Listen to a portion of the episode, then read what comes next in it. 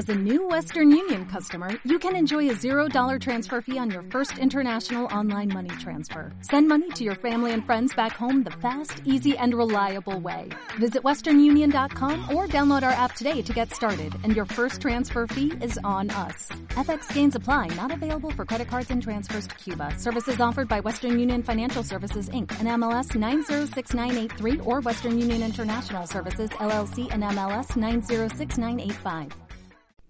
Por la señal de la Santa Cruz de nuestros enemigos, líbranos Señor Dios nuestro, en el nombre del Padre y del Hijo y del Espíritu Santo. Señor mío y Dios mío, creo firmemente que estás aquí, que me ves, que me oyes. Te adoro con profunda reverencia. Te pido perdón de mis pecados y gracia para hacer con fruto este rato de oración. Madre mía Inmaculada, San José, mi Padre y Señor, Ángel de mi guarda, interceded por mí. El título de esta meditación lo he sacado, Señor, de, del Evangelio de la Misa de hoy. Vete primero a reconciliarte con tu hermano. Y quiero decir con esto, lo quieres decir tú, que nos lo dices, la necesidad de poner la caridad con los demás en el centro de nuestro modo de vivir la cuaresma.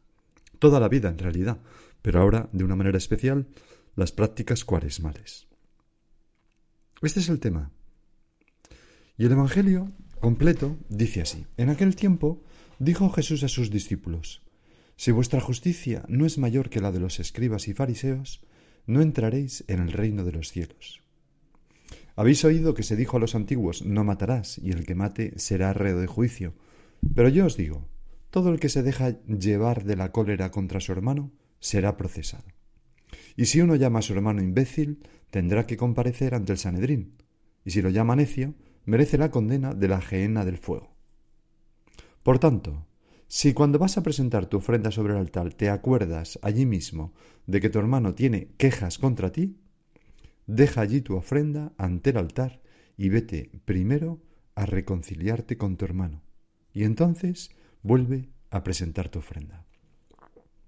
Este Evangelio recoge una parte del Sermón de la Montaña que tú, Señor, pronunciaste para enseñarnos a vivir bien en esta vida y alcanzar la santidad y el cielo.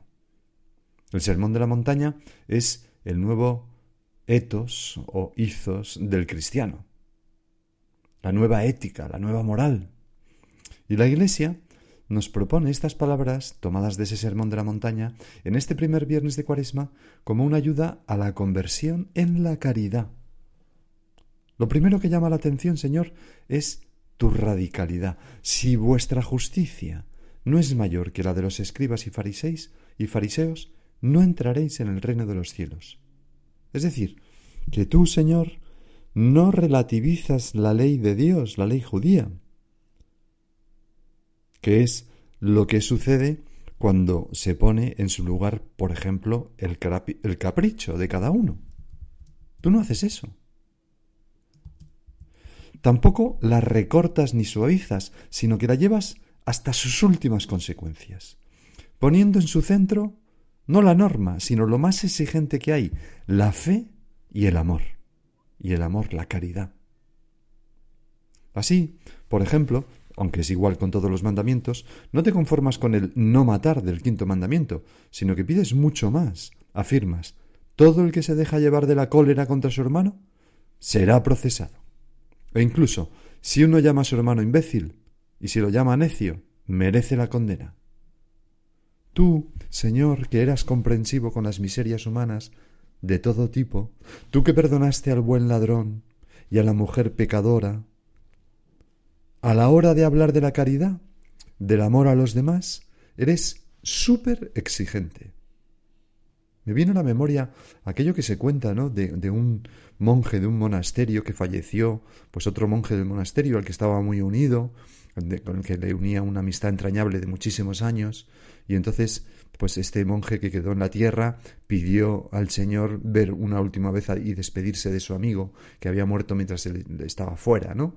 Y se le apareció, al parecer, eh, su amigo, cuentan, eh, de noche, y, estuvieron un rato de charla y cuando se despedía, su amigo, el que estaba en el cielo, le dice, y recuerda, Menganito, que en el cielo se hila muy fino, con la finura de la caridad, que es lo más exigente que hay. Hasta el punto de que el Señor llega a decir estas palabras. Por tanto, si cuando vas a presentar tu ofrenda sobre el altar te acuerdas allí mismo de que tu hermano tiene quejas contra ti, es decir, que no has vivido bien con él la caridad, deja allí tu ofrenda ante el altar y vete primero a reconciliarte con tu hermano. No hay nada más importante. Y entonces vuelve a presentar tu ofrenda, que será grata a Dios.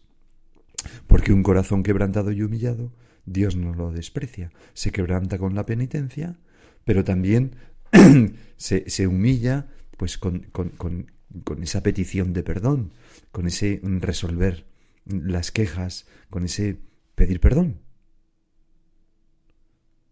O sea, la misa, hacer un rato de oración, ofrecer a Dios un sacrificio, eh, rezar un rosario, todo, vivir el ayuno y la abstinencia y otras mortificaciones que nos propongamos en cuaresma, todo eso está muy bien, naturalmente, y lo necesitamos, pero si te acuerdas de que tu hermano tiene quejas contra ti, deja allí eso y vete primero a reconciliarte. Es como si el Señor nos dijera, no seas hipócrita, ¿con qué corazón vas a hacer todas esas cosas? Si en tu corazón habita el rencor, la indiferencia, el no hablarse con esa otra persona. Martín Descalzo lo expresó de una manera muy gráfica. Decía, la fe va mucho más allá que la obediencia material. La caridad es mucho más exigente que el simple cumplimiento, porque la ley dice de dónde no se puede pasar, y el Evangelio nos dice hasta dónde hay que llegar, hasta ser perfectos como es perfecto vuestro Padre, nuestro Padre. Es decir, hasta el imposible. Y más imposible, Señor, si añadimos, ama a tus enemigos, eh, dale la túnica al que te la pide, en fin, todas esas palabras. Sigue diciendo Martín Descalzo. Así, Jesús ni recorta ni suaviza la ley, la lleva hasta sus límites, hasta la locura, hasta la entrega total, hasta la muerte. Pide algo que en rigor nunca podrá alcanzar el hombre por sí solo, y para lo que precisará inevitablemente el sostén y la ayuda de Dios. Y por eso, Señor, nosotros necesitamos los sacramentos, necesitamos la oración, necesitamos decirte, Señor, conviérteme para que me convierta, Señor, cambia este corazón de piedra por un corazón de carne, Señor, infunde tu amor en mí, Espíritu Santo, eh, enciéndeme por dentro, etcétera, etcétera. Porque nosotros, sin la ayuda de la gracia, tendemos al egoísmo y a, la rencilla, a la agresividad, a la pelea, a la desconfianza. En el mensaje de nuestro Señor Jesucristo, la palabra amarás ocupa el centro. Es más, lo ocupa todo. Amarás al Señor tu Dios y al prójimo como a ti mismo. En esto se condensa toda la ley y los profetas. Y esto, lejos de convertirse en un mensaje naif, un poco hippie, edulcorado, de buen rollito y todo eso, eh, esto no, no, es nada de todo eso. Es, esto eleva el mensaje a la estratosfera de lo imposible. Máxime cuando el nivel eres tú, Señor. Cuando nos dices, en esto conocerán que sois mis discípulos, si os amáis como yo os he amado. Como tú nos has amado, Señor, que has dado tu vida en la cruz por nosotros, sin una queja y perdonándonos clavado en la cruz. O como tú, que te pusiste a los pies de los discípulos a servirles, a lavarle los pies, diciendo, ¿veis lo que he hecho? Pues también vosotros debéis hacerlo. Y entre ellos estaba Judas. Como tú, que nos das a comer y a beber tu cuerpo y tu sangre como tú, que te quedas oculto en los sagrarios por amor a nosotros durante dos mil años esperándonos. Verdaderamente nadie tiene amor más grande que el que da la vida por sus amigos, que es lo que tú hiciste por nosotros, Señor. Y ese es el nivel que tú me pides. Esa radicalidad del amor al prójimo fue muy bien entendida por los primeros cristianos. San Juan, por ejemplo, escribía aquello de que nadie puede amar a Dios a quien no ve, si no ama a sus hermanos a quien ve. que es una verdad de perogrullo. Es lo mismo que hemos leído en el Evangelio de hoy. Si cuando vas a presentar tu ofrenda sobre el altar, tal, tal, tal, vete primero a reconciliar, porque ¿qué sentido tendría? ¿Cómo va a ser tu ofrenda grata a Dios si tu corazón no está lleno de amor? Por tanto, ahora, en Cuaresma, nuestra conversión, nuestras prácticas cuaresmales, pueden y deben ir por el cuidado más exquisito, más radical, más hasta el final, hasta, el, hasta su máximo de la caridad, hasta el heroísmo, si es preciso. Que nunca lo será, porque, vamos, sí será preciso, pero que nunca será tan heroico, porque Dios nos ha amado primero, por eso podemos amar.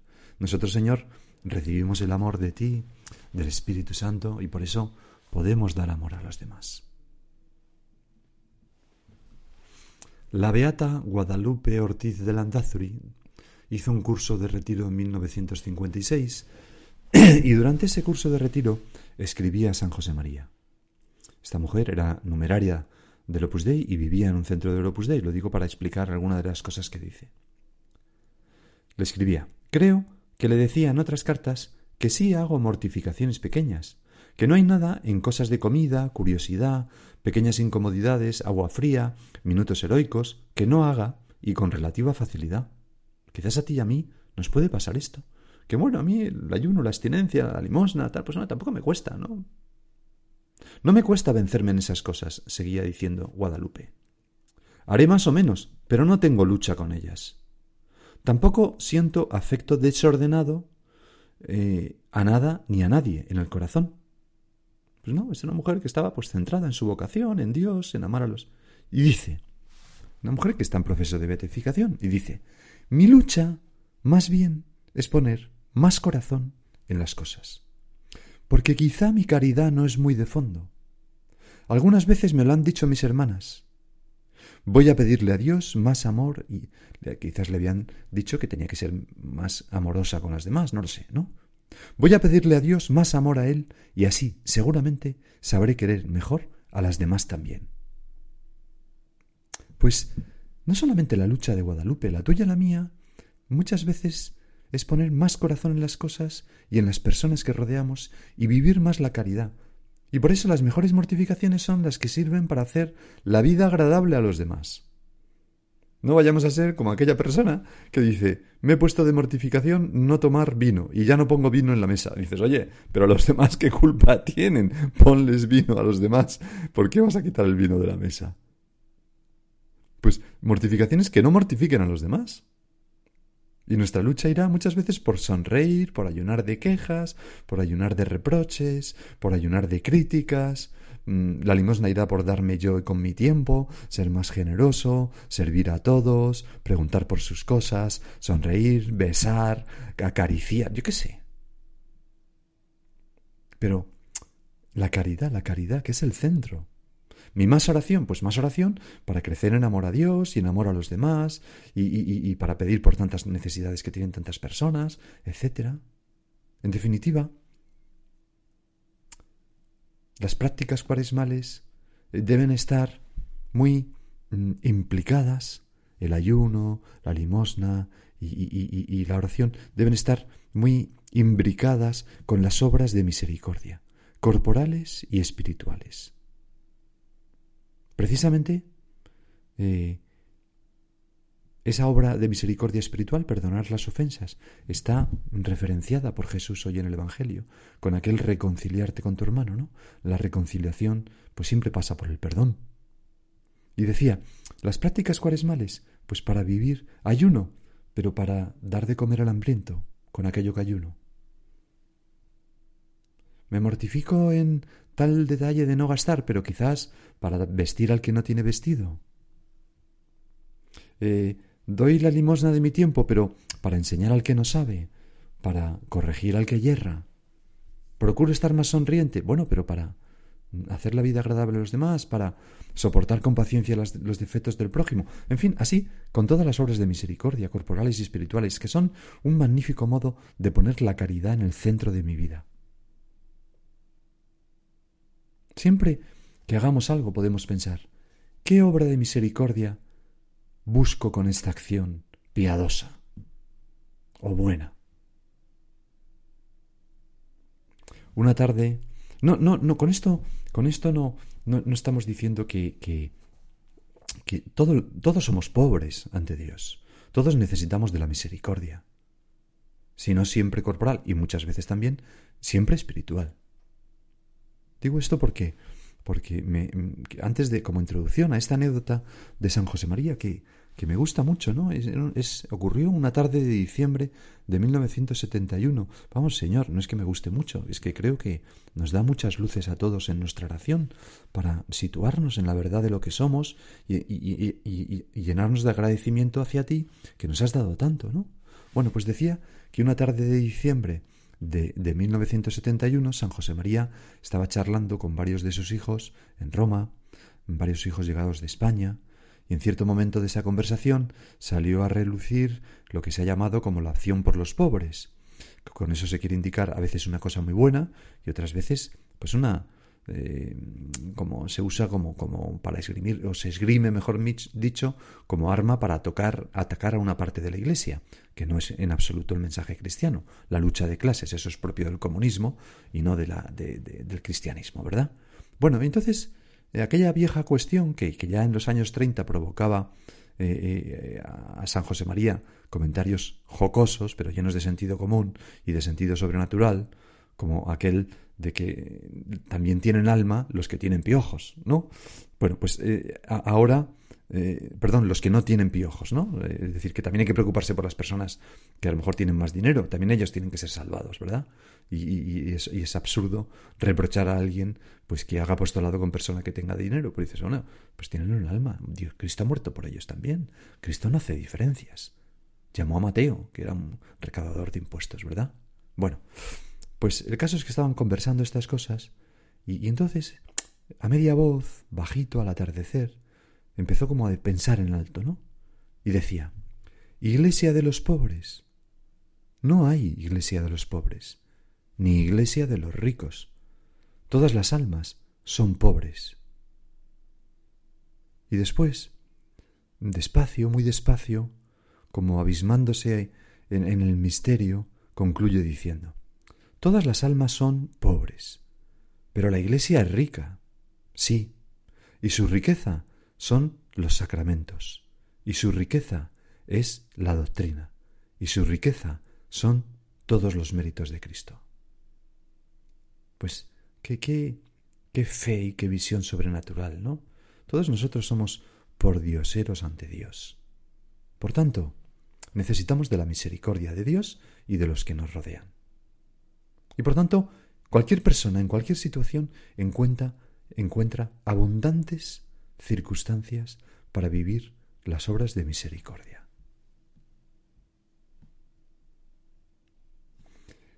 Incluso con personas desconocidas. Me gusta también mucho, porque pienso, al menos a mí me sirve, aquella anécdota que cuenta C.S. Luis, ¿no? Que fue la última pregunta del último examen de su carrera. ¿Qué fue? ¿Cuál es el nombre de la mujer que limpia la escuela? Cuando vieron esta pregunta, pensaban que era una broma. A esa mujer la habían visto muchas veces.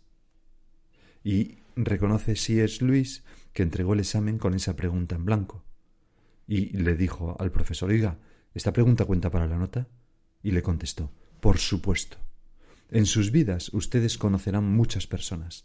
Todas son importantes. Todas merecen su atención y cuidado, aunque solo les sonrían y digan hola. Y anota así es Luis. Nunca olvidé aquella lección. Por cierto, el nombre de la limpiadora era Dorothy. Bueno, pues nos encontramos abundantes ocasiones de vivir la misericordia, las obras de misericordia, con personas que son tan pobres como nosotros, eh, porque todos somos pobres, pues mm, incluso con la limpiadora de nuestro lugar de trabajo. Señor, no me hagas indiferente a nadie. Señor, que no me ensorbezca haciendo unas prácticas de penitencia increíbles, pero luego descuidando lo más elemental del mensaje cristiano, que es el mandato del amor. A todos los hombres. Así han hecho los santos, ¿no? De una manera sorprendente, ¿no? y con unos efectos increíbles. Cuenta Leo Masburg eh, en su libro La Madre de Teresa de Calcuta, un retrato personal, un libro maravilloso, eh, pues cuenta que en un vuelo de regreso de Bonn a Praga, que, hicieron en un helicóptero checo, la Madre Teresa sacó de su bolsa todas las cosas ricas que como siempre había recogido en la recepción del hotel y tal, y las repartió entre sus compañeros de viaje, chocolatinas o dulces, lo que fuera. Y luego sacó una tableta de chocolate, que a ella le encantaba el chocolate, pero antes de darles a los que le acompañaban, se levantó y se acercó a los pilotos del helicóptero. Y al cabo de un rato volvió y repartió pues el resto del chocolate. Cuando aterrizaron, los primeros en bajar del helicóptero fueron los dos pilotos checos que se situaron a ambos lados de la escalerilla mientras la Madre Teresa bajaba, seguida del resto de pasajeros. Y cuando el sacerdote que le acompañaba, Leo Masbur, que es el que lo cuenta, pasó junto a los pilotos, vio que uno de ellos tenía lágrimas en los ojos, le preguntó qué le pasaba y le dijo es que llevo 25 años pilotando este helicóptero, con muchísimos famosos y gente importante entre los pasajeros, pero nunca había recibido nada de nadie. Hoy ha sido la primera vez. La Madre Teresa me ha dado chocolate y una medalla milagrosa, ¿no? Que, que siempre llevaba la Madre Teresa. Bueno, pues nosotros, igual, personas que pensamos en los demás. Vamos a terminar. Acudimos a la Virgen y le pedimos que nos ayude ahora a concretar, propósitos.